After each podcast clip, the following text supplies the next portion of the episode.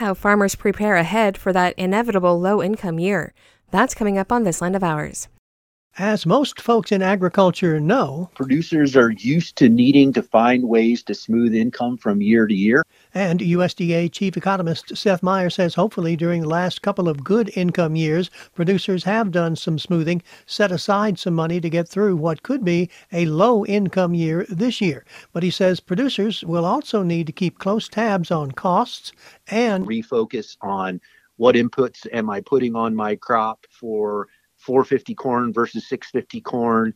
And so I think we'll see some producers try to make some adjustments in that way. As we do every time, you know, producers say, what's economically viable for these inputs based upon the, the output price I might expect. And of course, watching your marketing will be another important element this year.